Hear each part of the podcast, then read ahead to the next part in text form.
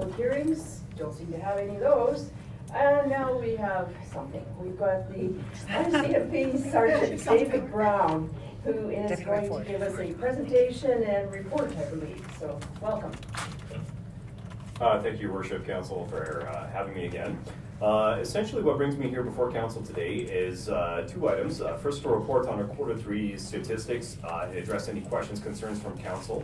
Uh, and then also to kind of share a little bit about what we've been doing over the last quarter and to provide kind of a year-end summary and wrap-up of our efforts with respect to our annual performance plan. Uh, so our annual performance plan, as you know, is uh, begins in, in April of every year.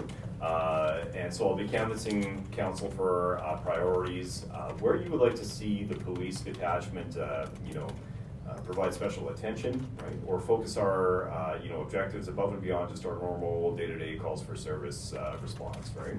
Uh, so uh, I'll start with quarter three, uh, and then we'll go from there. Uh, so. With respect to quarter three, uh, I'll just uh, draw everyone's attention to the crime statistics. So basically what we're seeing, as usual, right, is a quarter by quarter comparator to uh, previous years.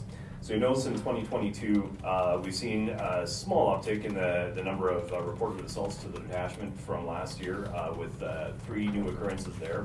Uh, so that's staying relatively level, but over a five-year period, we have seen a, a marked increase in that category. Uh, uttering threats, we've seen uh, you know, an increase there as well. Now, my qualification whenever I pray, provide statistics of any kind, whether it be in favor of the detachment, uh, like across the board reduction, or an increase, right, is that there are a lot of different factors externally that can impact this, right? And so it's difficult uh, to draw deductions from a quarterly basis only. Um, when it comes to reports of assault, for example, oftentimes victims come forward and disclose a number of assaults that have taken place historically or whatnot, so that could impact these numbers as well. So it's not necessarily to say that uh, you know, these uh, these reports are, are what occurred in this quarter, right? So I mean, it has to be uh, looked at from like a, a global perspective, I guess, is what I'm trying to get across. Uh, when we take a look at uh, property crime, we've seen a substantial increase in a couple different categories and reductions in a couple. Break and enters, we've seen a substantial increase from eighteen in twenty twenty-one to a report of thirty-seven in the same quarter, so that's October through December within the town of Peace River only uh, this year. And I'll talk a little bit about contributing factors to that here shortly. So that's a forty-eight percent uh, increase over a period of five years and one hundred six percent uh, over, over the last year. Bearing in mind that last year was our all-time low as well, right? So when you compare that to, to this year's number, we're going from our all-time low to our all-time high, right?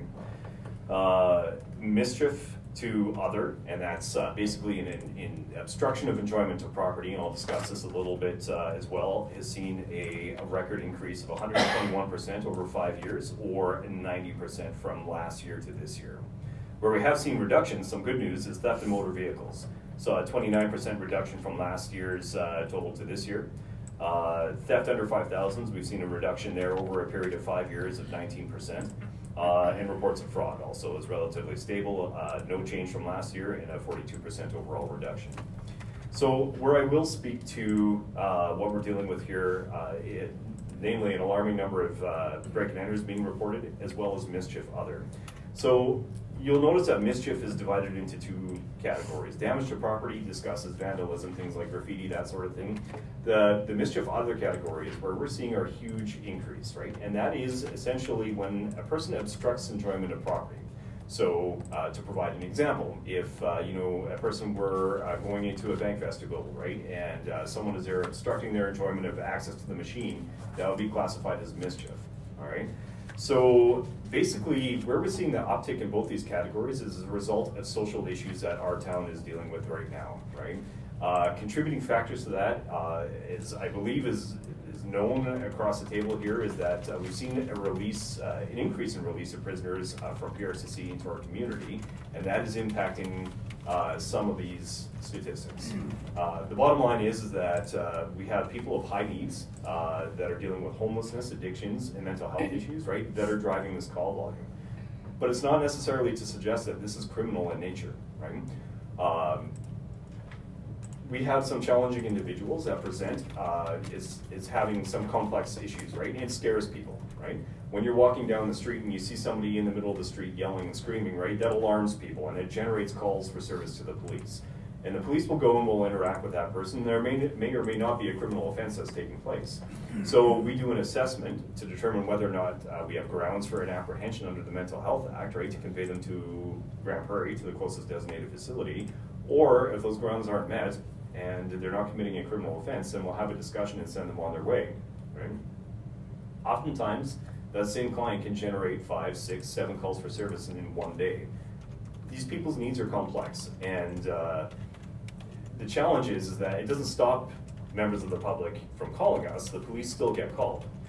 Or alternatively, if a different service is contacted, say E M S to deal with somebody who uh, has been drinking or has passed out, you know, and it, it generates alarm for the community, oftentimes because of the history of that particular client, E M S activates us as part of their protocols.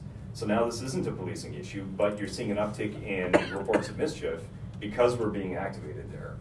So I guess what I'm trying to convey to council is that a lot of the increases that we're seeing here in the crime stats are reflected from high needs individuals that we have in our community.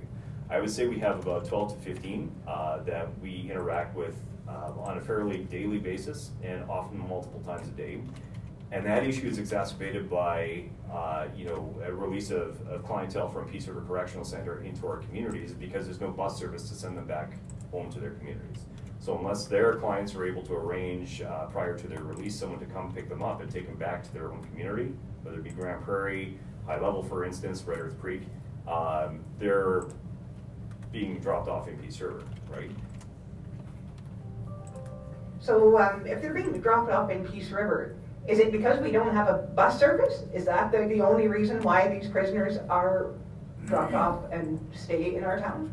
Well, all I can re really relay is third-hand information from uh, you know, uh, employees of the Correctional Center. So I think that information best comes from an employee of P R C C, and perhaps they could be invited to present to council. It's my understanding that essentially prior to their release, they're given an opportunity to make arrangements to for pickup or to have someone come to their home community, right? They're, uh, with, with the lack of a bus service now that goes those routes before they'd be given a bus ticket upon release, right? And they would, they would catch that bus and go to their home community the majority of the time. Uh, with that, in absence of the bus service, I understand that now, uh, you know, instead of being driven home, because of complications with that and, uh, and the requirements for that under O H S, uh, you know, they're making use of our local shelters. Okay, Councillor Good. This may be sort of probably treading on ice here to a degree, but when, let's say a person comes from X Y Z community, they go to court at X Y Z community, they're then transported at somebody's expense to some place, that is. Peace River. Why is the negative effect felt in Peace River? To some extent, and I, I hate to use the analogy, but if, if I spilled gasoline in the water, they come after me for spilling gasoline in the water. Them that cause it, because if, to, to some degree, it's, it's unfortunate that the, the costs of it are being borne by the community that's doing nothing more than providing the service that the rest of the province wants, that is the, the uh, correctional center. The community in the region is housing that or whatever, and it's kind of like, well, yeah, but after we're finished with them, ah, too bad, how sad. Our hands are tied, we're washed of the situation, and you guys kind of got to pick it up because we're just going to let them go here. So, so maybe Mister Good, you could save those conversation or that comment because um, Staff Sergeant kind of reporting on one aspect related, but we might have a, a different person we should be asking those questions to that might help us, not yeah, I, want, but not big, that's just a point. Yeah, thanks.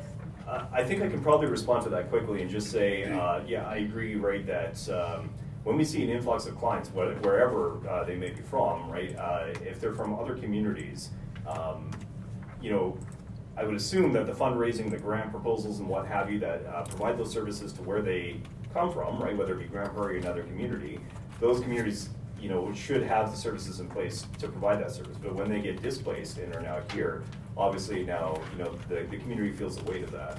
Um, so uh, with respect to Peace River Correctional Center, again, I can't really make uh, submissions on their behalf, but I understand that for some time they did try Uh, you know, to uh, you re repatriate people back to their home communities and, and to send their own staff to do that transport in absence of a bus service. Um, so I don't think it would be fair to characterize that they're washing their hands of it, uh, but uh, certainly complexities have arisen that have prevented them from continuing to do that. And I think they'd probably be the best people at the table to present that to council. It's a structural issue. Yeah. Uh, so I guess overall, Uh, what I'm suggesting is that this is where we're seeing our biggest challenges. We're seeing an influx of high-needs clients, right, uh, that are in need of services uh, that we're just at capacity um, and, and unable to provide. And so uh, they generate a lot of calls for service, which is where we're seeing this uptick, right? Um, on page two, I mean, we can see here as well, our mental health calls for service have gone up two hundred percent. Uh, when we do a year-by-year comparator from uh, you know over the last five years to where we are over this last quarter, and a sixty-five percent increase from last year. So, you know, some of my assertions are reflected in in, in so much as that you know we're seeing a big uptick in, in clients that have uh, high needs, and uh, and then we're also feeling the impact of that in the community, and it's generating call volume for the police. So the question is, okay, well, what are we doing about it? Well, I guess my first assertion uh, would be that we can't police out of this. Uh, argue, and from my perspective, this isn't a policing issue to begin with, right? Uh, if we have somebody who's in crisis, whether it be because of addictions or mental health issues, the first contact ought not to be the police, but we are the only frontline service provider aside from E M S that is actually out there and will respond to the public's calls for service. So that generates and, uh, and increases our, our numbers, and then invariably, what ends up happening at the end of the day is that you know some of this behavior will turn criminal in absence of being addressed by any other service provider. So there's a service delivery gap. So uh, I mean, the detachment myself, I'm I'm on uh, the mental health task force with uh, Councillor Boychuk, uh, and we've been working to try and uh, you know secure services for our community's most vulnerable people to try and lessen the impact of this on our town. But that's a, that's a long-term goal, right? Uh, recently we uh, collaborated to uh, you know, propose a resolution for R M A uh, to you know, increase funding for mental health, addiction services, and homelessness services uh, here in, in rural areas. Uh, but again, that's, that's a long-term prospect kind of thing. And so we're, we're collaborating with all our service providers. We've met with uh, Sagitawa as recently as, mm-hmm. as last week to discuss and confirm that what they're feeling is what the police are feeling, right? That we're seriously lacking as a community. People, whether it be addiction services or mental health services, supports to meet people where they're at in the street when they need that support, right? Because a lot of our most highest risk clients don't have the ability to, to make an appointment, to sit in a waiting room, right? And, and to keep an appointment as, as traditionally one would, right? They need services where they're at. And so that's what we're lobbying for and hoping to achieve with that, and uh, you know, with the long-term goal of uh, you know having an impact positively on the community and, and the supports that are in place for everybody who needs them.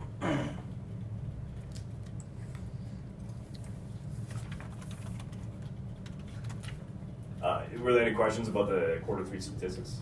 I got another question. Four hundred and eighty percent on the Liquor Act. What would that be? Percent change. twenty eighteen to twenty twenty-two, under total federal? Right, so this would be the number of actual proactive charges that we're laying under the Liquor Act. Right? So a Liquor Act, uh, well, or it could be a complaint about, uh, you know, that falls under the Liquor Act. So, uh, for example, uh, a report of somebody uh, grossly intoxicated in public, right, that could fall under the Liquor Act. Uh, you know, somebody uh, consuming alcohol uh, in public, right? That would fall under the Liquor Act. But where did the four hundred eighty percent come from? Under that's the number I'm wondering. The yeah. Brought on the percent change. Uh, increase in reporting of people that are that are either using liquor openly in public, right, or committing an offense under the Liquor Act. So that would be, you know, uh, using liquor in public, being grossly intoxicated. So before that time, before that time, you didn't get as many calls. Then is that? Well, when we do a year-by-year comparator, we're seeing an increase here uh, of a substantial amount, of course, right? So we could have still, but like I say, we've got to be careful when we take a look at quarterly statistics, because that not, might not be representative overall of what we felt throughout the year. This is a quick snapshot okay. between October and December. Fair enough. Yeah.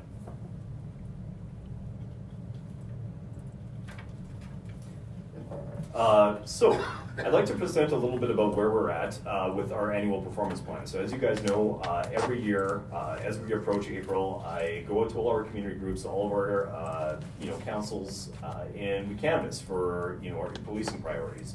Over the last couple of years, it stayed the same, right? Uh, and so, uh, in preparing our annual performance plan for the twenty twenty-three twenty twenty-four fiscal year, uh, I'm again going out to all the councils and, and asking where Uh, you believe the community's priorities or the police's priorities for the community should lie outside of our regular calls for service and that sort of thing. Over uh, the last year, last year identified uh, collaboratively uh, was that uh, drugs were an issue, uh, property crime reduction, and police community visibility is basically where we were asked to focus our attention, and I can uh, give you a little bit of a report about where we are. I've given you this piecemeal uh, over the last couple of quarters. I've come to report, but I'll provide you with a bit of an overview and like a quick summary of where we are with all of those priorities. So first off, drugs and, and drug trafficking in the community. We know obviously that a contributing factor to some of the numbers that we're seeing with, uh, with respect to increases for people who are in crisis for mental health and addiction stem from access to drugs, right? So as much as we're trying to support it on the social end, we're also trying to interrupt the drug, uh, drug flow, and that was identified uh, you know, when we did our uh, priority canvassing last year by all the communities that we serve.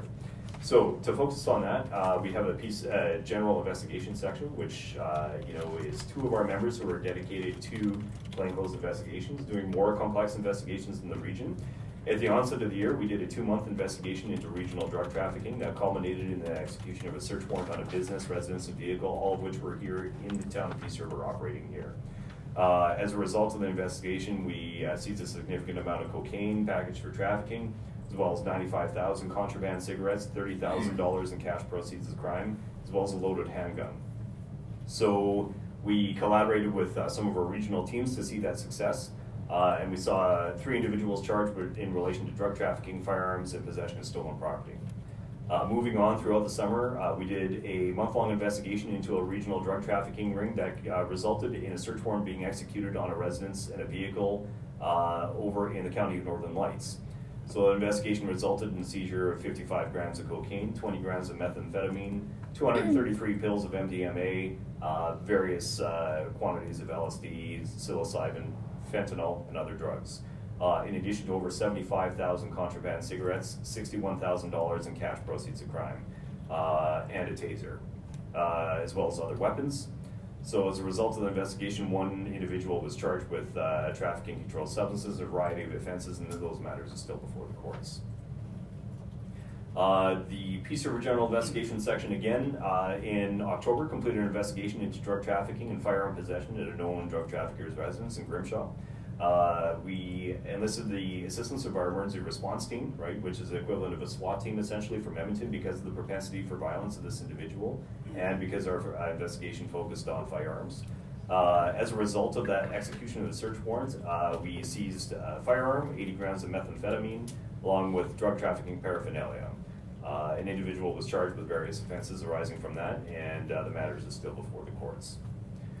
Uh, later on, Peace River General Investigation Section completed a firearms investigation uh, and partnered with uh, our uh, E R T team again uh, to execute search warrants at two residences here in the town of Peace River. As a result of the investigations, over twenty ounces of cocaine, forty-eight grams of methamphetamine, ten grams of fentanyl were seized, as well as a twelve gauge shotgun and two loaded prohibited handguns. Three individuals were charged in relation to that investigation. Uh, and most recently, we also uh, assisted Fairview Detachment uh, running basically a uh, investigation that uh, resulted in the search warrant uh, being executed at a residence there. Uh, and again, various amounts of cocaine, uh, psilocybin, and a twelve gauge uh, shotgun along with ammunition were seized as a result of that. An individual is charged with a number of offenses. Those matters before the courts. So these successes come from a huge investment in time and resources. Um, These investigations are typically complex. The individuals we're targeting are typically not first-time criminals, right? And so uh, it requires more complex investigation to gather the evidence that we need to obtain a search warrant to conduct these searches and see successes is basically where we're at. So throughout the year, we've really focused on that, not only, and I won't go into the techniques, uh, but they're time consuming, right? And we've done a lot of development within our junior membership at the detachment to bring them up so that we have a sustainable group of people that can continue these efforts as we go into the next uh, fiscal year. With respect to police visibility in the community, uh, we track uh, through the division and through the district uh, how many interactions that we have with the public, whether it be going out to community events, whether it be meetings with elected officials and so on, or community connections. Um, our detachment, Peace River, uh, holds the third highest in the entire division for interactions with our uh, you know, community groups and, the, and with the public and with councils, and the highest in our district. So we're actively out there, uh, you know, from volunteering at the soup kitchen to being out in ceremonial uh, dress for a variety of uh, things that we're invited to throughout the community, to interacting with councils. And we're, we're pretty unique in so much as that I serve ten different councils in our in our region here. So, uh, you know, there's a lot of interaction with our community groups, with various councils, and uh, and being out regularly to provide everybody with the reports and updates that they're hoping for. So. Uh, as a result of that, I can talk a little bit about our community connections that we've done throughout the year, but it's seen us involved in everything from Uh, you know, the National Day for Truth and Reconciliation, to Sisters in Spirit marches, to uh, you know, treaty days, uh, to wellness days, um, and uh, part of our, our boards and committees. Uh, I mean, we're represented on various boards and committees throughout the region, search and rescue, uh, stepping up North Peace Society for uh, prevention of domestic violence. We're on the Aboriginal, Aboriginal Interagency Committee, as, as well as many, many more. So we're active and hopefully quite visible in the community with everybody. Now with summer, uh, you know, hopefully around the corner, uh, we'll be out doing bike rodeos and uh, interacting with uh, with youth in, in the schools and in the community a lot more as well. So that's kind of where we're at with our annual performance plan. And so I guess uh, now I'd like to throw it back to council and uh, and, and open open up for questions or concerns, uh, and also discuss where you'd like to see us go in the next fiscal year. So one of the things one of the things that uh, was mentioned was uh, traffic. Um, can you speak or enlarge upon, I don't know, traffic issues or? Uh, yeah, I wouldn't see. I, I would say, and I say this just off the top of my head, that we've seen a huge increase in, in problematic traffic behaviors, especially not over the winter months. Uh, where we typically do see that is when when spring hits and summer hits. Uh, and people are, you know, getting their, their summer cars back out on the road and wanting to open them up a little bit, right? And uh, so that's typically when we see the majority of traffic complaints come. So our enforcement, as far as that goes, is typically focused around that, but we do have a traffic unit that does have a member that's out and about. Uh, it's provincially funded, right? It's not a municipal unit. Uh, and they're out uh, conducting enforcement throughout the region, uh, in the town of Peace River and beyond as well. Uh, they do have vacant positions in that unit right now, uh, so you know, if you are seeing a drop-off in traffic enforcement, that contributes to that as well. But again, it's not a municipally funded unit, it's a provincial one, right? And so everybody in the region gets the benefit of that. Uh, with respect to us at the detachment level doing traffic enforcement, uh, I do have a junior membership, right? And so, especially with the pandemic having impacted training and whatnot, it's now us trying to get uh, mandatory training completed that uh, we need to stay on top of, but also getting people uh, laser radar trained and whatnot. Uh, we do have a handful that have been, and we're getting them out on the road and making sure that they're visible doing enforcement. But again, where you see a drop-off is typically in the winter months, where aggressive driving behaviors aren't something that are uh, you know, as problematic as they are during summer months. So, so um, Peace River, I think, shares one of those traffic uh, things that say you're going fifty-one in the fifty zone or something like that. Um, are, are we scheduled to get it back in town somewhere, or we should request if we want? Uh, so through our R C M P Community Advisory Committee that meets monthly, uh, and I believe Councillor Boychuk will be joining us uh, Wednesday for that meeting. Uh, yeah, we, certainly we can we can draft that. We have a speed reward that uh, the committee has. Uh, and then uh, the committee had previously raised money for a speed reader trailer, which we take out in the summer months. Taking it out in the winter is problematic simply because it's battery driven, and we've seen that the coal can really be a draw on that battery, and uh, then it put it out of commission for some time before it was recently repaired. So we keep it uh, warm and inside until the summer months when, when it's needed. And then we will take it out. The community liaison officer that uh, the town shares uh, cost funding for, uh, we'll make sure that it's deployed pretty much daily uh, throughout the community, uh, you know, wherever there's a, there's an issue. And then a request can be made through our community advisory committee for the one that we actually put up on and leave in a spot for an extended period of time, and get statistics from that. Okay, well, I've got my suspicions about speeders in the spring, et cetera, but I have observed uh, a few people being pulled over. Um, uh, let's say, leaving the bridge area uh, recently. So it was good to see. Thank your officers for uh, attending to certain aspects of that. Uh, Yeah, so the speed reader board, the, the agenda just came out for Wednesday, Wednesday night's meeting. Unfortunately, I can't attend, I'm away on work, but uh, that speed reader board is currently in the village of Napa. I do believe it's in the school zone on the main highway. Um, so one more comment, and I do have a question, is in regards to the, the apprehensions you made with the drugs and all that. So can you comment on how many of those individuals after their arrests were made, how many are remanded into custody and how many have been released on bail, or do you have those numbers? Off the top of my head, I don't. I know there were instances where we did uh, arrest charge an individual, they were brought before justice and they were released, uh, and then, uh, you know, released on conditions, uh, breached those conditions, and then we were required to go and reapprehend. As to where everybody is right now, I'm not entirely certain. I can tell you for the First uh, one here in Peace River, I think we uh, charged three people. I believe all of those individuals are on release right now. Uh, with respect to the second one, that was for County Northern Lights, that individual is on release.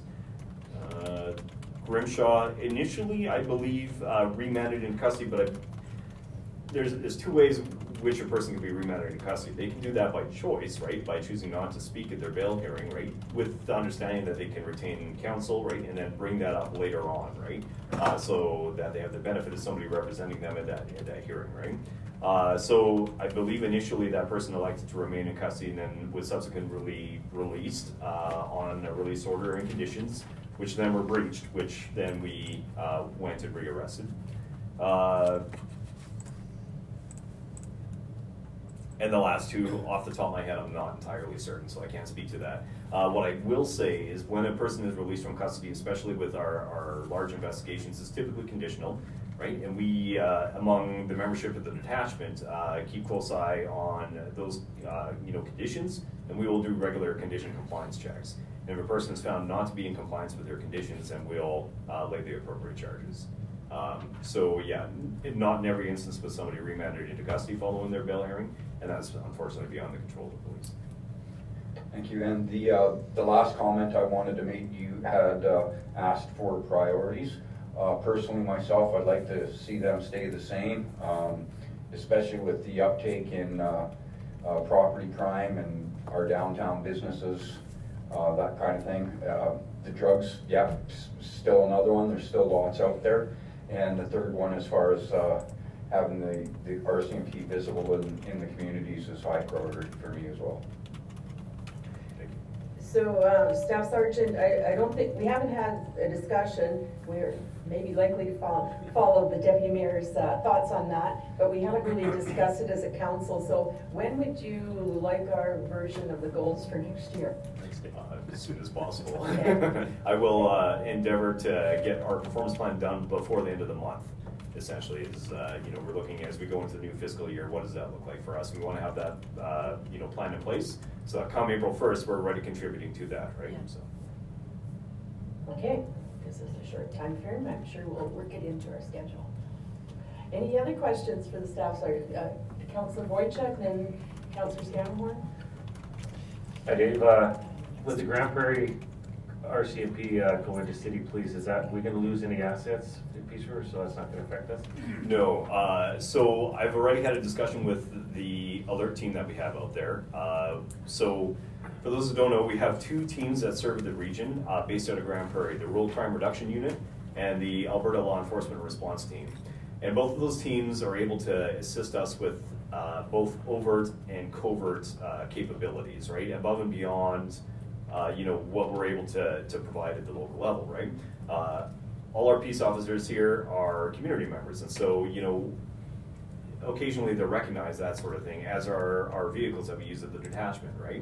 So when we're doing complex investigations, we oftentimes draw on uh, other units to help us out with that, right? Uh, and to assist in supporting our investigations. And speaking with Alert, uh, they will not be leaving Grande Prairie simply because of the structure there. Uh, I understand that the municipality funded two positions out of what, however many they had, so you know that may or may not continue, I do not know, but it shouldn't have an impact on their availability to deploy and assist us here. Uh, and as far as I understand, that shouldn't impact our rural crime reduction unit either. So uh, bearing in mind that the city of Grande Prairie itself uh, would be the only place impacted by that, because we cover all the surrounding region around it, right? The, the rural Grande Prairie area, uh, you know, Claremont, Sexsmith, et cetera. So we still have a presence in and around Grande Prairie, just not in the city, I suppose. And that uh, that conversion is going to take several years as well, right? So. Yeah. And then uh, speaking of Grande Prairie, I see they've got like a reported drug house kind of hotline. Do we have anything like that here, or are we still just going through Crime Stoppers if we suspect a drug house in our community? Well, so there's a couple different avenues. The first first is, is that a person could call the detachment directly, and of course, that's the most benefit to us because we can ask clarifying questions. Right? A tip, no matter how it comes in, is, is really kind of difficult because whatever information is provided, we have no means of follow-up, right?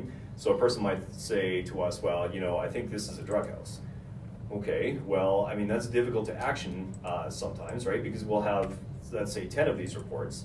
And if one provides me with detailed information is, I believe my neighbor is running a drug house, and I believe it because, you know, we see increased activity there, both pedestrian and vehicular traffic going there, an increase on Friday and Saturday nights between eleven and one o'clock in the morning.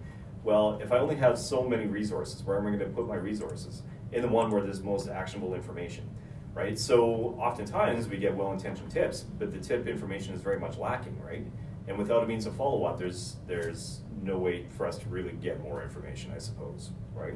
Uh, so where we're trying to focus our attention is getting information out through our meetings with Rural Crime Watch.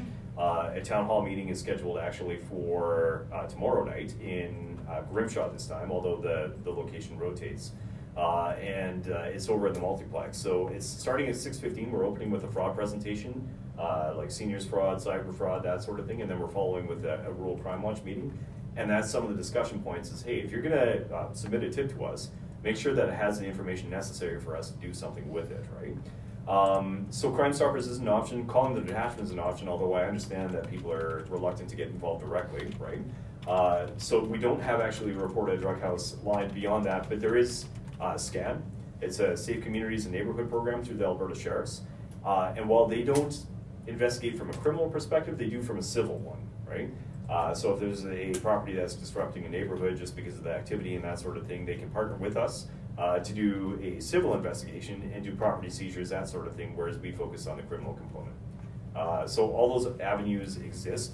A scan referral has to come from a member of the community, it cannot come from the police. So that's citizen generated, right? Uh, so uh, that's an avenue that's out there as well. Okay, thank you. I had a A conversation with a few people over the, the last while, and, and, and, and part of the suspicion that, that some people have is that having a M A T program in town is an attractant to people to be in town for, for well, Peace River is a good place to hang out if you don't have anywhere to go or whatever, because at least there's the, you know, the M A T program there, and so there, you know, the, the belief is that potentially it exacerbates other issues by helping in, in, in one area. You know, it makes things worse in another. Um, is that uh, something that you would potentially notice? Because I, I know it gives you, you know, an option to where you may be able to take people as opposed to having to hold them all the way to Grande Prairie. And so there's a lot of operational benefit for you guys, but you know what? Yeah, in terms of drawing a direct connection, that's, that's a little bit difficult, I guess. Yeah. Um, What I would say is this, is that oftentimes the majority of interactions are with people that are outside of the M A T program, so either sleeping in a bank lobby overnight, uh, you know, or, or otherwise disrupting, you know, the community, whether it be businesses or, or what have you. Whether or not the program itself was an attractant for people, I, I don't have the numbers to suggest one way or another. Yeah, I, um, and I know it's a tough question. It, it is. Very nuanced. It is. Um, Yeah, I'm not sure I can really answer that uh, from a fact base. All I can tell you is really what I feel, and I, I believe that, you know, these clients were in our area anyways, right? Uh, historically. Um, what has changed is, is difficult to put a finger on in terms of, uh, you know, how this is being felt in our community a little bit more over the, over the recent years. I will say that, uh, you know, in my opinion, there is a direct correlation between, uh, you know, drug use and, and, and some of the mental health challenges that we're seeing, right? And underlying that assertion is basically, you know, we're taking, we're, historically we had apprehended a lot of people that we believed to be in crisis, dealing from uh, dealing with mental health issues, conveyed them to our designated facility in Grande Prairie, only to have them assessed by a physician and say, hey, no, the underlying issue here isn't mental health, it's addictions, right? This is what you're seeing, right?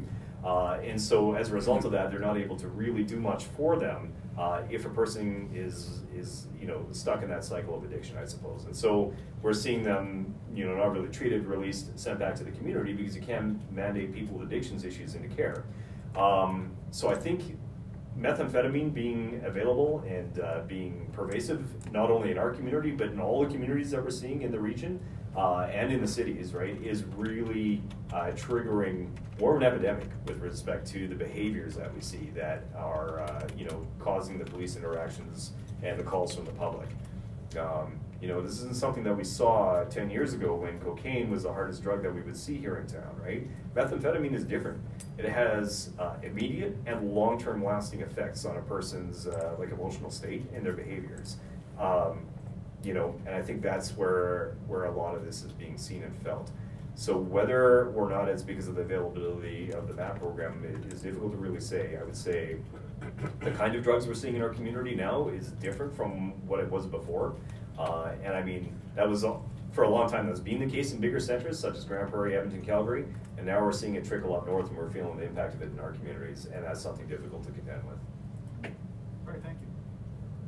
It's, it's, a, non, it's a lot of words for a non-answer. No, it, it's, it's, it's insight, it's, it's information that, um, I mean, you don't always get the information you ask for, but if you get good information, that's okay too. Yeah, I've, I've had the benefit of being here in this community for eighteen years, and I haven't seen uh, you know, it's been gradual, but I haven't seen what we've seen this and felt this last year before in this community. I don't believe it's because of the introduction of one particular service or the other. I believe it's because we're seeing uh, the proliferation of, of difficult drugs and substances that people are getting addicted to, uh, and that are, you know, very behavior causing, right, for, for some of our most problematic clients. And the problem is, is that after prolonged use of this, right, a person loses the ability to manage themselves, right? And now you have somebody whose behavior is, you know, almost semi-permanently this way, right? Uh, and that's difficult for a community to manage. What does that take? Round-the-clock care. Right? And do we have the capacity for the services? No, we don't. And I think that conversation is being had on every level in every municipality. We take a look to Edmonton, right? What are they doing to try and deal with it? Well, they're They're, you know, making teams with uh, Edmonton police and the sheriffs and putting them out on the on the street, right? But realistically, is this is this a policing issue? No, we're just a service provider that's there and available to respond, and the only one, especially in this community, right? So. Yeah. Yeah. If, if there's a gap, it's always you guys that ends up for sure filling it. Yeah, and you know what? There's been an international discussion about, you know, ought uh, mental health addictions and homelessness be criminalized? Uh, and the answer is absolutely not. Uh, but it's the last service provider of default, and oftentimes we've interacted with that person on multiple occasions before finally the behavior turns criminal, and this is all we're left with because there's a lack of services otherwise, right? And unfortunately, the problem is that the justice system is not likely to remand somebody into custody as a result of that, right? Because we have, you know, um, you know, a, a theft or a break and enter, and those, you know, a person under Bill C seventy-five is entitled to, you know, release as soon as possible under the least onerous circumstances, right? Um, so me charging a person, right, although that um, might be the outcome that some people hope for, doesn't really do anything because that person now has a court date, but it's a month down the road, and so how does that alleviate the burden on the community? So you can't police yourself out of this, basically. What we need is social supports and services, and so that's kind of what we're, the direction that we're going with our involvement in the mental health task force, is understanding that and uh, doing what we can to address it. Councillor Good? I was just going to say your answers in the last little bit have gone a long way to answer my questions in the first part, and I think um, your your statement about not being able to police your way out of it, and you're not, is probably very accurate. It's not to suggest that we're hands off. We're certainly, we are on the front line. We feel this a lot because, you know, eight calls a day for the same client, and we're going, geez, like, if only there was some place we could direct this person or some support for them so that this behavior could stop and we could stop going to deal with this. We don't want to be in that spot. So it's not as though we're hands off. We're going, okay, how can we get involved? how can we solution seek, which is part of why I jumped on board when Councillor Boychuk uh, developed the mental health task force. And we're tight partners with every service provider in the community, right? Whether it be A H S uh, or uh, you know, the Sagitawa or the M A T program. Uh, but solutions are expensive and difficult to come by, right? Basically, we need people out in the field delivering services to people that need, that need it when they need it. And that might be two o'clock in the morning. So, you know, otherwise the default service provider is the police, and we're doing what we can with the skill set that we have. But mental health and addiction support isn't really our skill set. And when it fails, because you're the ones on scene, you get probably a lot of unnecessarily blame and finger pointing. And well, for sure, I mean, that's been the global discussion for a long time. And so I guess what I'm suggesting is the roots go a lot deeper and a lot more complicated than might seem on the surface. So. Definitely many dimensions to the any one situation. There's fingers all over the place, I would think, um, or underlying issues and things. Um, Councillor Carr, did you have any uh, no. questions? Anybody else? Councillor Shannon, any further? Okay.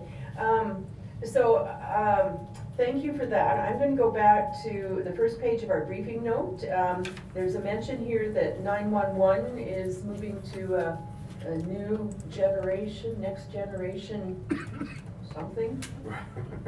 Yeah.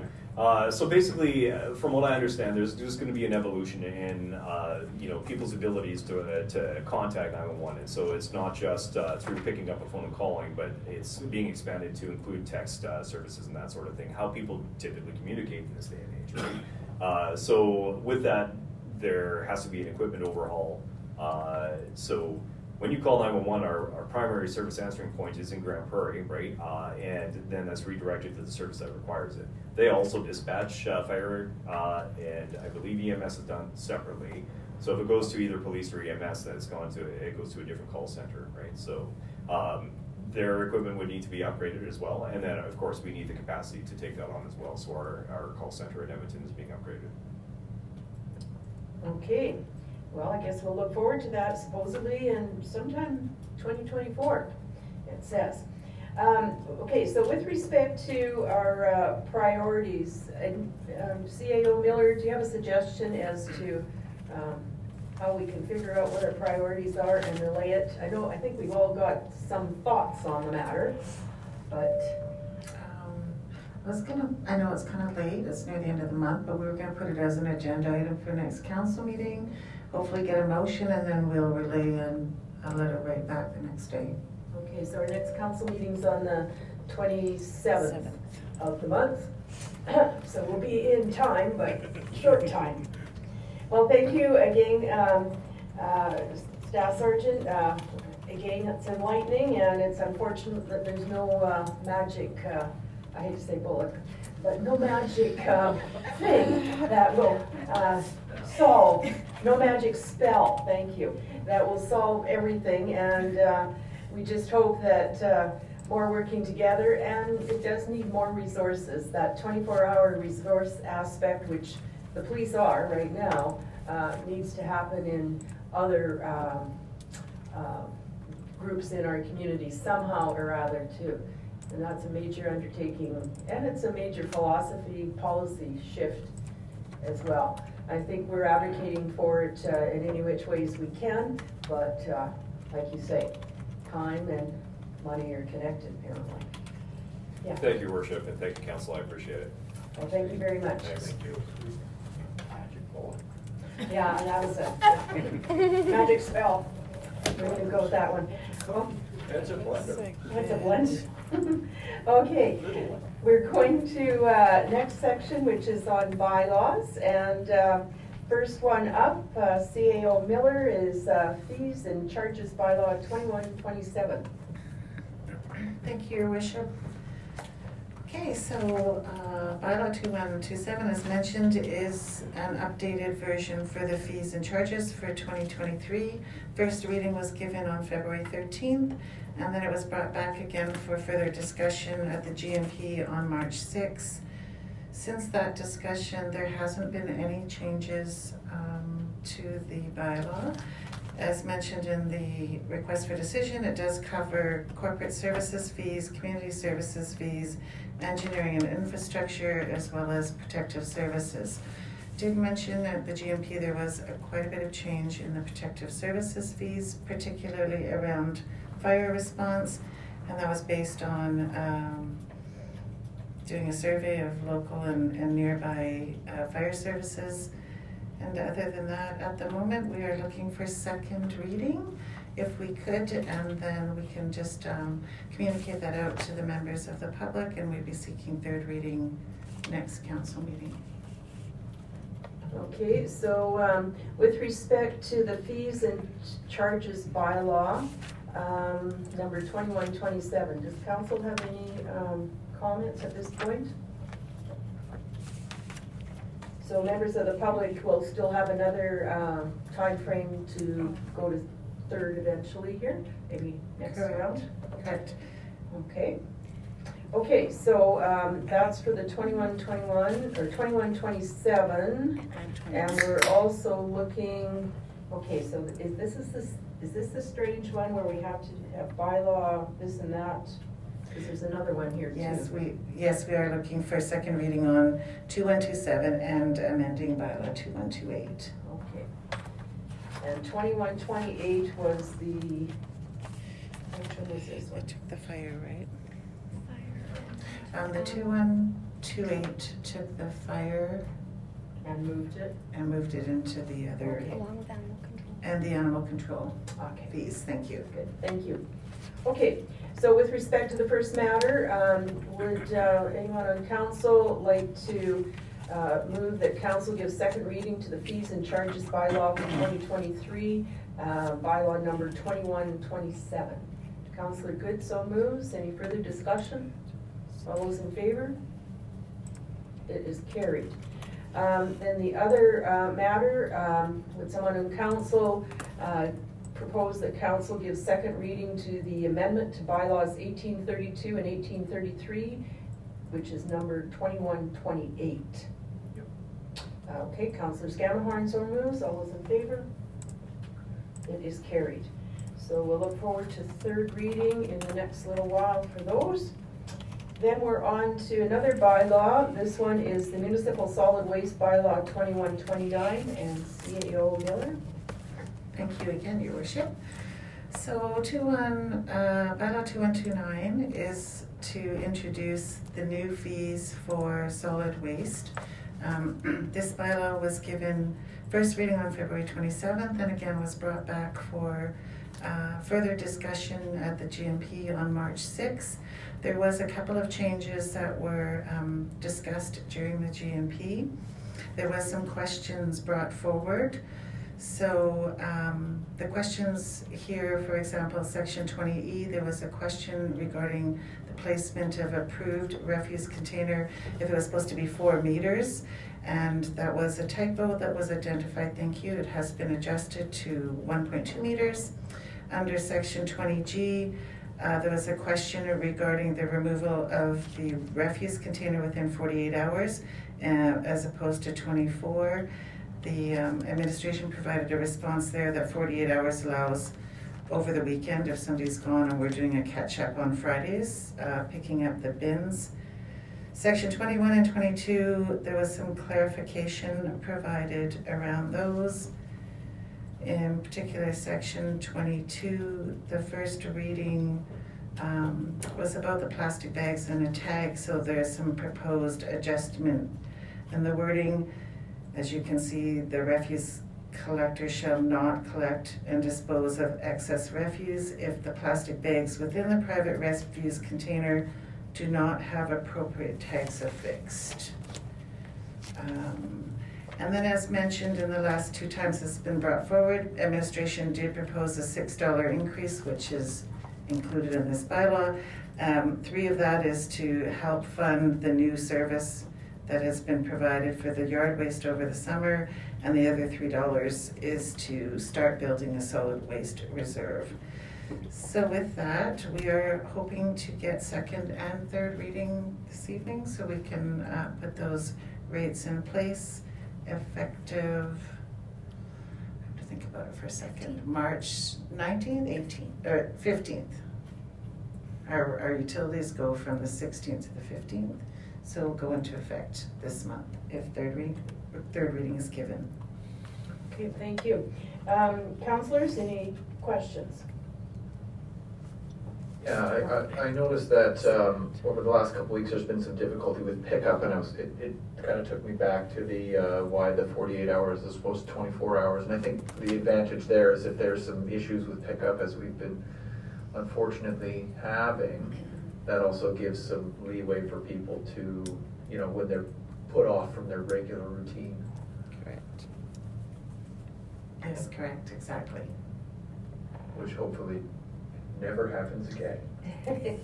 um, th thank you for the clarification on uh, the questions that came up. I think it's, uh, my, in my mind, they're a little more clear now. Um, Councillors, though, any further questions? Okay, would a councillor be prepared to put forth a uh, motion that um, Council gives second reading to Municipal Solid Waste Bylaw number twenty-one twenty-nine as amended? Uh, Councillor Good so moves. All those in favor of that motion? It is carried.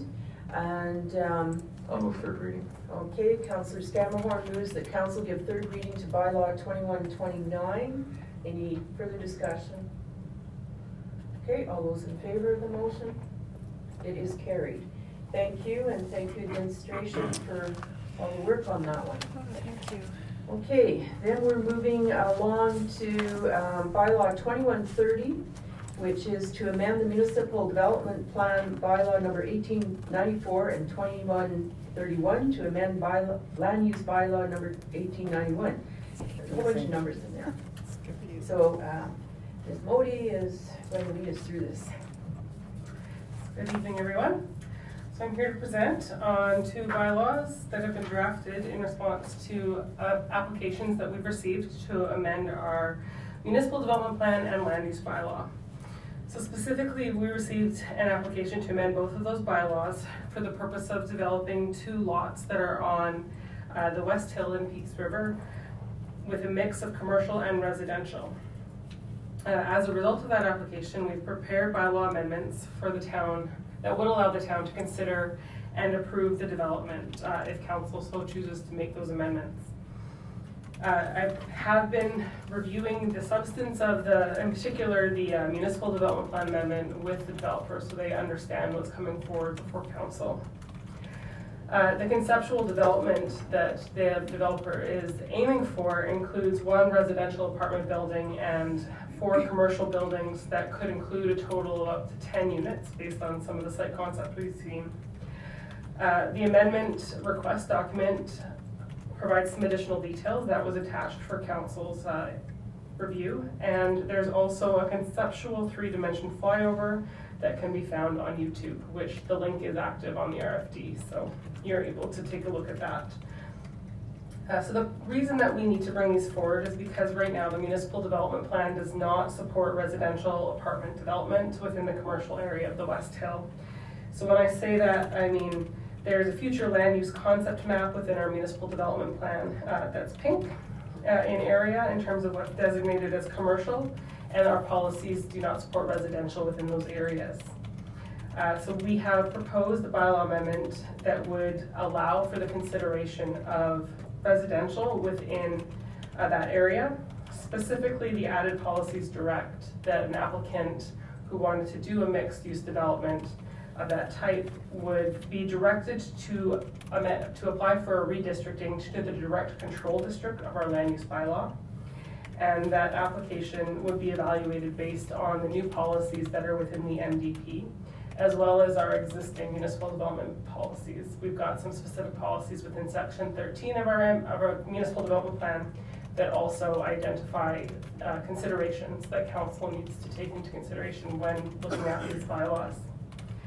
So we've attached uh, the bylaw twenty thirty includes those policies, and Schedule A specifically of that bylaw uh, adds the new policies. It's policy uh, point three, point four, and point five are the new text. Uh, the first two policies within that schedule are the existing policies of that section within our M D P. Uh, the amendment also adds a specific definition for mixed-use development. So as I said, the result of this would be that uh, development proposals with a residential component within the commercial area would be directed to apply for redistricting to the direct control district. Now, the effect of that redistricting would be that uh, the direct control district establishes council as the decision maker. So typically within our land use bylaw, the majority of decisions are made either by our development officer or otherwise our municipal planning commission. The one exception to that is any land that's districted to direct control that goes to council specifically. Uh, this gives an additional degree of flexibility because there's not site-specific regulations associated with this, but it also adds additional uncertainty. So there's a yin and a yang in terms of the impacts on the developer here. Um, in addition to this, uh, something that's important to note is that um, there's no appeal option related to direct control. So typically in a development process, Uh, either the developer or uh, an affected party might have the uh, option to appeal a decision made by the development authority, and that would be heard by either the Peace Regional S D A B or otherwise the Property and Land Tribunal at the provincial level, depending on the development and its location within town. Uh, but because it's direct control and council is the final decision maker, there is no appeal option with a direct control decision. So that's what directs, uh, or the effects of the direct control. That is how bylaw twenty-one thirty-one is drafted. So this, the land use bylaw amendment simply amends our, the district that is applied to these lands from our highway commercial district to the direct control district. So we're assuming by develop, or doing that, bylaw twenty-one thirty-one makes an assumption that bylaw twenty-one thirty proceeds. Uh, so the intent here is that these bylaws start together their process. Uh, they go to first reading together. Uh, we would do some advertising after first reading and hold a public hearing, which would be the developer's opportunity to come forward to speak to council and advocate for their proposal. Uh, planning will also bring forward a larger um, planning report that will be associated with the bylaws to give a little bit more of the rationale behind the proposal. So, Uh, at the, our current uh, request for a decision is really more of the what of, I'm, I'm answering the question, what are these bylaws? Get into the why, and the impact will be further when we get it to the public hearing.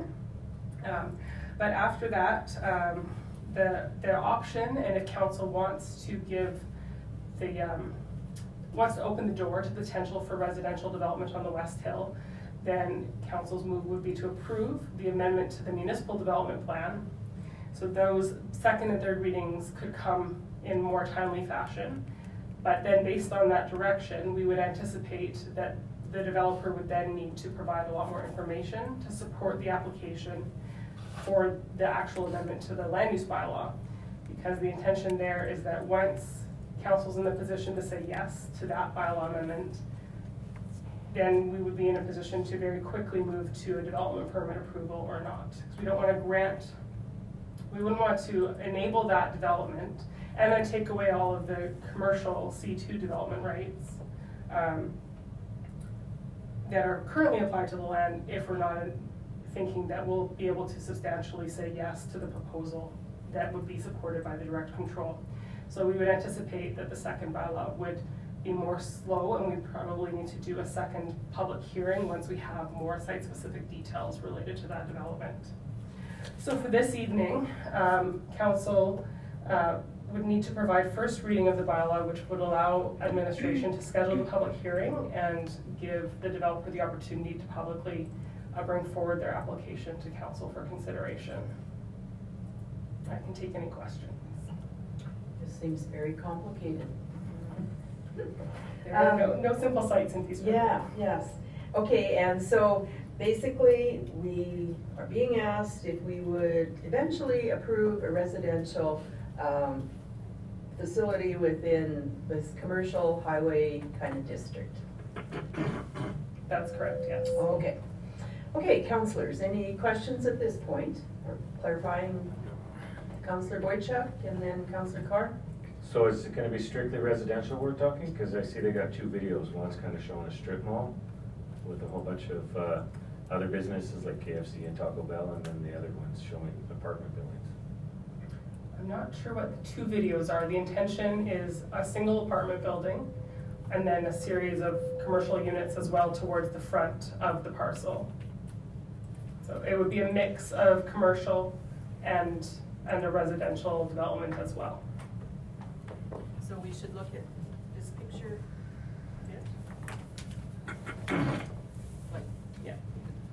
The front of their amendment uh, request is a screenshot from the YouTube video, so it does give a. So someone got this one?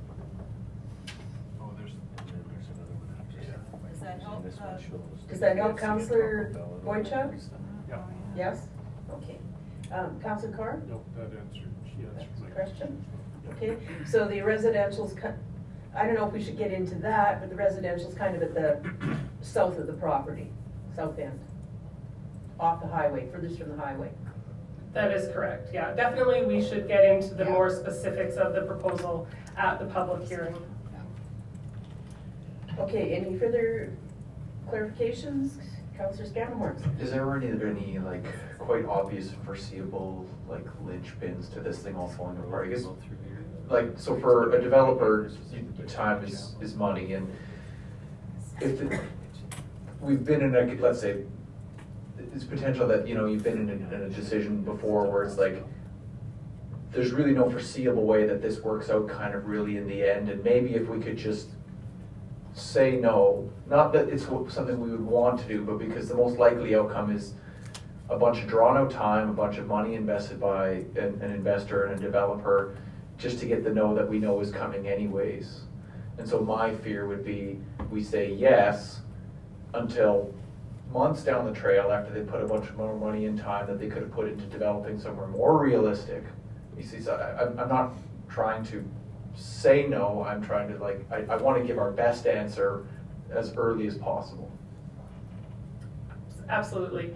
Um, at the public hearing, I will have brought forward probably a fairly substantial document that will highlight either what needs, what we need to know, or what are, what are the critical issues that need to be resolved that we're aware of based on the policy framework that we have in place. So at that point, that's a very public document that will kind of spell out what the town would require for council to be in the position to go forward at the, the land use bylaw with the full redistricting. And then it's up to the developer whether they take that information and how they use it. So at first reading, um, that Schedule A, like at five point one point five on there is, is quite a list of things that the town shall use the following criteria. So that's part of what you're, you're referring to? Yeah, okay, good. Thank you. Um, Councillor Shannon, did you have a question? No, I didn't look like you were gonna ask something. No, I had mine answered. Okay, thanks. Deputy Mayor? Yeah, I'm not sure if you'd have the answer to this or not, but I did watch the, the video and I did look at that map there. So the the apartment building is at the back end of the property on the south side. How close is that to the railway track? I don't have that measurement off the top of my head, but I will say it's in excess of thirty meters, which is the typical C N rail requirement. Okay, so to get us to uh, first reading, or it's either given first reading and more discussion happens, or it's not given first reading and subject is null and void right now, sort of thing. But administration would strongly encourage council to provide first reading. When an applicant makes an application, uh, they should have their opportunity for their their day to to share their proposal in a public forum, and, and that's what the public hearing is. So by passing first reading, you're creating that opportunity for that, that public presentation of the proposal. Mm-hmm. Yeah, okay, sounds good. Okay, so any councillor w wishing to put forward a motion with respect to twenty-one thirty? Councillor Shannon? Uh, you want me to read it? Oh, I can. I move that council give first reading to the mixed use in commercial areas amendment to municipal development plan eighteen seventy-four bylaw number twenty-one thirty. Thank you. Um, all those in favor of that motion? Okay, it is passed first reading. And we have another um, uh, suggested first reading motion with respect to the land use bylaw. Uh, Deputy Mayor? I'll even let you read it. Oh, okay. Uh, Council, uh, um, Deputy Mayor Ford moves that Council give first reading to the land use bylaw number eighteen ninety-one, amendment redistricting plan three one one five H W lot eleven and plan three one one five H W lot ten, bylaw number twenty-one thirty-one. Okay, I hope we got all those numbers correctly. All those in favor of that reading? Thank you. It is carried. Okay, well, thank you, and uh, looks like it's going to be an excellent upcoming discussion, and uh, looking forward to all the input. Thank you. Thank you. Okay, unfinished business. We don't seem to ever have any unfinished business. That's um, probably. Well, that's quite interesting. Um, section eight, new business. We have um, a briefing note on um, the Apega Science Olympics twenty twenty-three and um, Director McQuaig. Thank you, Worship and Council. So, uh, Apega, the Association of Professional Engineers and Geoscientists of Alberta, is holding their annual Science Olympics event for uh, students uh, throughout the region, and uh, we have two divisions in there. Uh, we have a junior division uh, seven to ten and then another division ten to twelve. So we're running two divisions uh, through their Science Olympics. On the eighteenth of uh, March, this Saturday, Uh, and we're just looking for an enabling motion to enable the mayor to bring greetings and award prizes at the event. Uh, and hopefully uh, yourself, Madam Mayor, or your designate uh, could attend and, and uh, award the prizes to the uh, successful students. We're looking at about eighty students in, being in attendance this year, and it's being held at Peace River. Great. Well, it's always an excellent event, and a lot of work goes into it behind the scenes by supervisors and the students themselves. So, um, yes, um, I think it's a very worthwhile event, and it goes into all that STEM education business, so it's a good thing. So, um, would someone be willing to move to enable Mayor, Manzer, or designate to attend the uh, twenty twenty-three Apega Peace Region Science Olympics event on March eighteenth at Peace River High School, and bring readings and award prizes. Councillor Carr, so moves. Okay, all those in favor? Thank you. What time does this event start? Uh, we start uh, probably around eight o'clock in the morning, but the prizes and events are around two fifteen. Uh, two fifteen? two fifteen. Okay.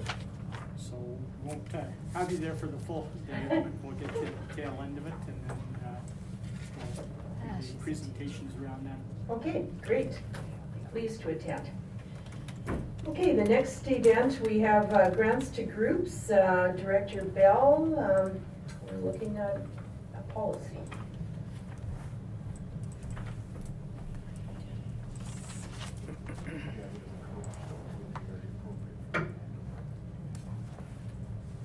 Thank you, Your Worship and Council. Uh, the report this evening before you is in regards to the Council Grants to Organizations Policy. This is the fourth update, I believe, of this policy, and is presented this evening for Council's adoption or an opportunity for any further refinement. From the last uh, review at the Governance and Priorities meeting, uh, additional comments that were provided by Council have been incorporated into the policy. Um, they include items such as reducing the grant intake to three times per year, um, down from the four or actually five that was in the policy originally. There's an addition of capital requests, but with a maximum um, ask on each of those applications to five thousand dollars. Definition of capital and operating added to the policy for the purposes of the policy, not necessarily our definitions for other components, but definitions for related to this policy.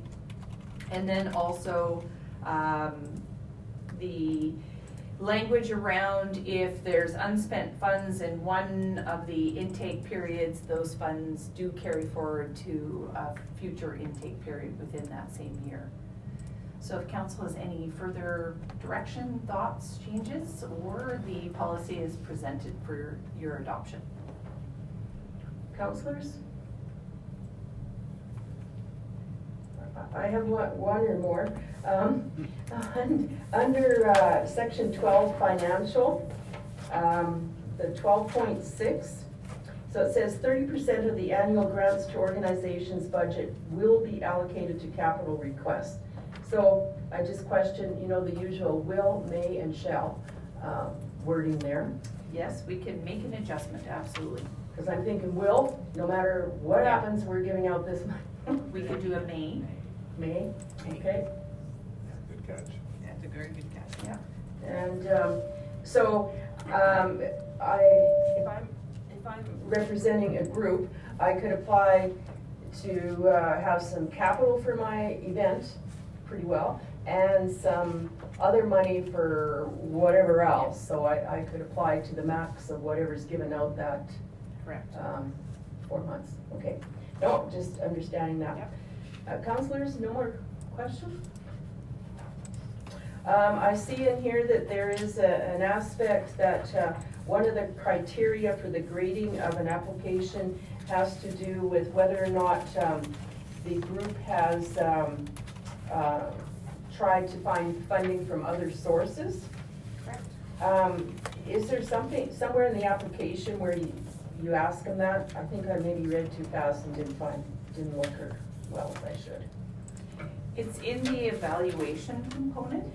So um, I know it's in the evaluation. So when they're applying, do they write it someplace so you you know, or you always have to go ask them or something? I am randomly flipping through the pages to, of the application to see if yeah, that's what I did, and I wasn't identified, sure. And I don't. Maybe in the budget. There is a section on fiscal sustainability that I suppose would be a good spot for that, but it's not yeah. explicitly. No, it doesn't show. We ask um, within the income section of the budget if there are con contributions from other municipalities, uh, provincial or federal, but no other. Um, indication of other income. Because I'm thinking that um, Group A may have a wonderful sponsor, uh, Business X. Yeah. So that would be maybe part of their income, but how do we know? I don't know. I mean, what I'm saying more on this. I, I, we can identify um, clear language within the budget of asking the organizations to provide us a breakdown of their sponsorship income, their, um, I can't get past mentally sponsorship, but yeah. other forms of income that they're anticipating. The intent of the empty lines is that they fill those in with that information, but maybe we could just be a little more prescriptive. Yeah, yeah. If I was applying, I'd like prescriptive, and then I think I, I'm telling them what they wanted to be told, sort of thing. But that's only me, so. Any, any further comments, people? Councillor Carr. Is there something in there, and I know we discussed this a while back, for uh, for them to report back or uh, yes. thank you or anything like that? I didn't see it. But the, it doesn't exist there. So. Uh, On page ten. Yeah. Final report. Yeah, page ten is the beginning of the final report document, um, and we did uh, have the, there was currently actual number of participants asked for statistical. I also added a uh, number of volunteers and number of volunteer hours, because that's always a, a really useful piece of information too. So the intent is that this, the um, sorry, this report, final report would be sent to the organization after they've been approved, and they would have to provide it back to administration, which council, or we can share with the council. That's yeah. Any other comments, questions? Okay, would someone maybe be prepared to move that council approve the revised council grants to or organizations policy uh, number P twelve forty-nine C as amended? Councillor Good so moves. All those in favor?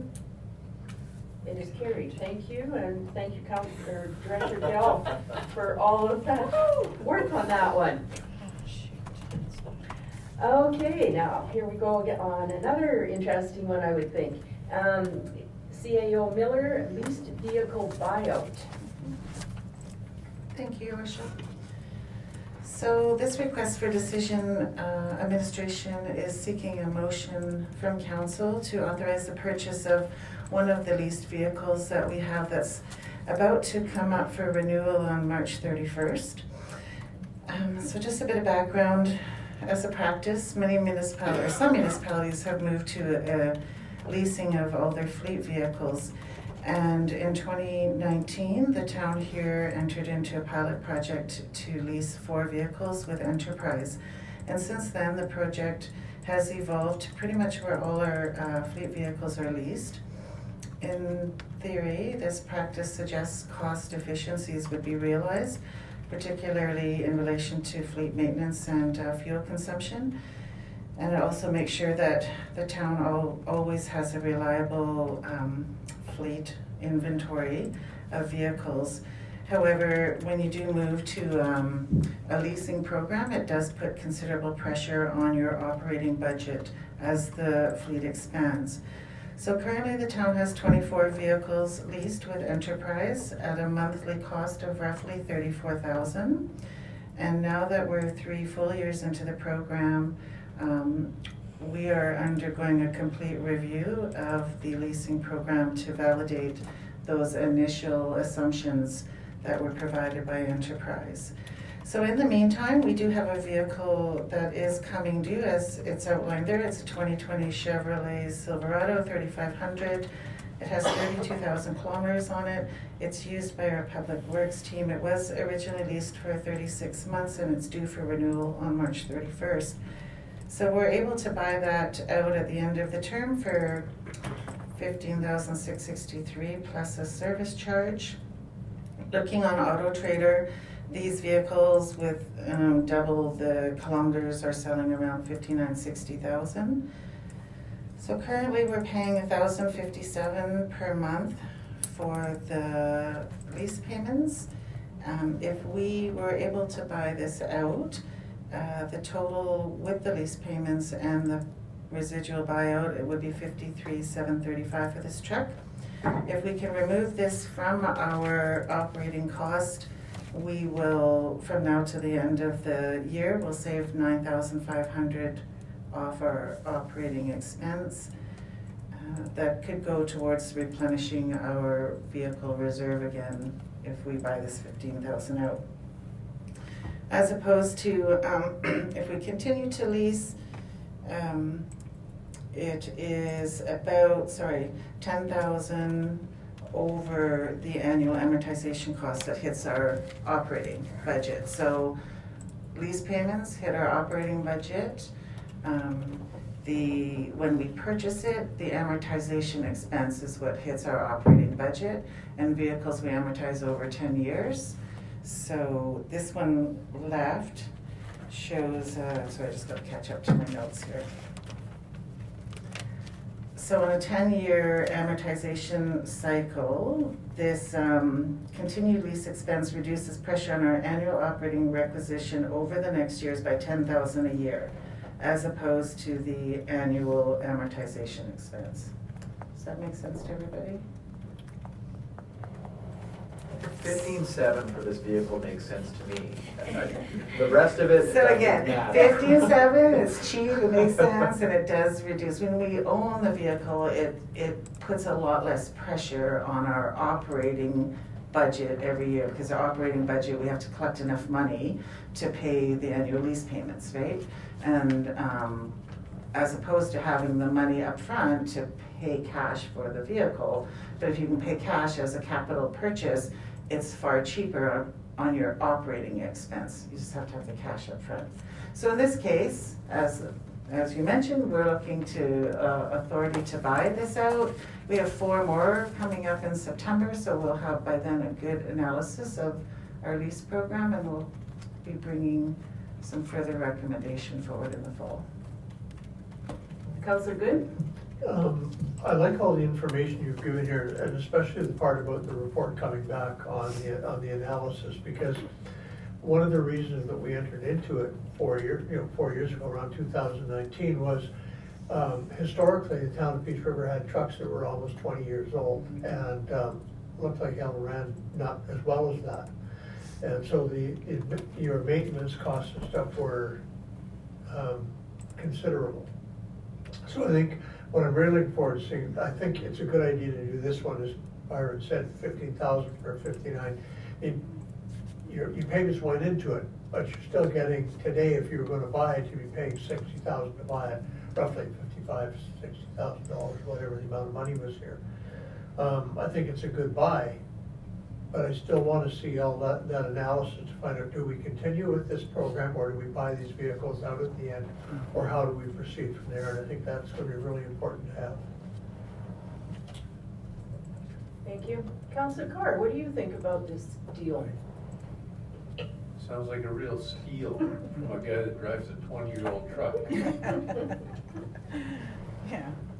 So uh, I too will be looking forward to the um, the report on how this goes, because I realize on one hand it gets your operating, on the other hand it gets your capital budget. So it's kind of the balance and what you think about your um, vehicles you have. In. Yeah, it's going to get you one way or the other. It just depends on how you're feeling about the timing sometimes. Other comments? Yeah, you're good. How does the, uh, I'll say Public Works Department, I'm assuming they're the ones that are driving the one-ton vehicle, how, how do they like the leasing program and running, we'll say, more current equipment? No, they're very appreciative. Speaking of upgrades. You know, for both the, not only Public Works, but also our wastewater, uh, water department and community services as well, they're all using the lease vehicles now.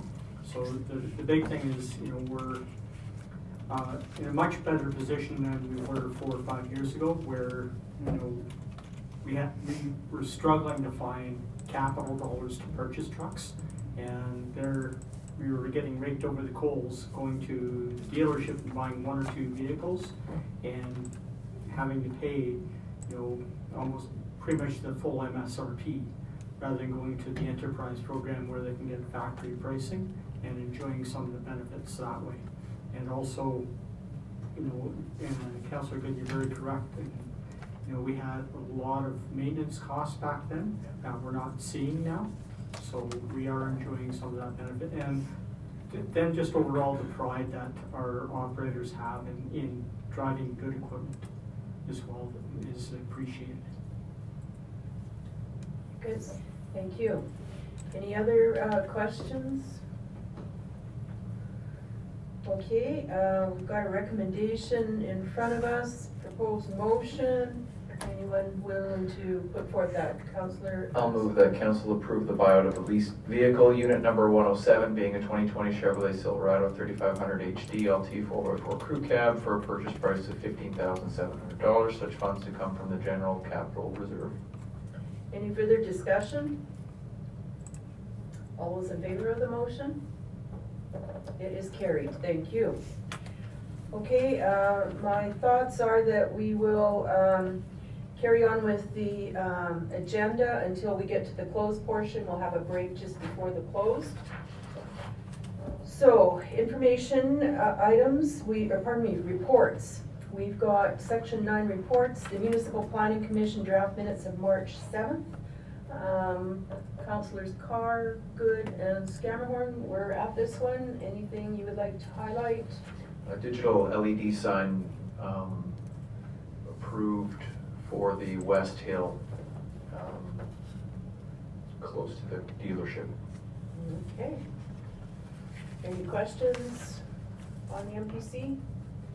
Okay, the next uh, report was the um, the Economic Development Committee draft minutes, and um, Councillor Shannon, do you have anything to forward to us on this one? Um, I um, I'd like just. I have nothing to report on the on the report, but I would like to mention the Growing the North conference. Yep. And the fact that um, you know um, many contacts were made there. I've already moved to secure some meetings, ranging from development to innovation, um, tourism. So it was a real benefit to the group, and um, some others members had also attended. Uh, Lane Gardner and Brandon Deuce both uh, were there as well. And um, I think it's it's a real benefit to us. And I think as time goes on, our reports are going to get a lot more um, a lot more meatier. And uh, at that time, we can probably talk a little more of our plans. Great. I look at your agenda and your uh, minutes and think they must talk awfully fast to try and get through all of that. Put it that way. Uh, any questions of Councillor Shannon on that report? Okay, the last one is the Peace Library System, of which I am the rep, and uh, this is just a one-pager from our last meeting. Uh, basically, things like I T are getting upgraded on a continual basis. Um, the library has uh, talked with the Paddle Prairie Métis Settlement Library, and they were um, uh, basically, they got flooded. So the flood that happened several years ago, they're still getting back to uh, what they were, and they've now uh, located a business, and the library is setting up the internet and the systems that they need so they can have a library in their settlement again. Any questions on that? Would someone like to move the council accept report items nine one through nine three for information? Councillor Carr, all those in favor of that? Motion, it is carried. Thank you. Okay, we've got information items. So we have the first one, the information uh, council communication packages of uh, February twenty-fourth and March third. We seem to get a lot of um, email correspondence and information that goes into this. So any questions on any of those items in the communications packages? Okay, then we had uh, a copy of Northern Sunrise's uh, letter to N A V Canada, and that is in the agenda package for everyone's review. And then thirdly, we have the March sixth Governance and Priorities draft minutes, which are just for information. So if someone would like to move the council accept information items ten one through ten three for information. Councillor Boychuk so moves. All those in favor? It is carried. Thank you. Any notices of motion? Um, no, there isn't, Your Worship. Great. Comments from the public? Well, welcome to our meeting. uh, key communication items. What would we like to have highlighted for our communication items today?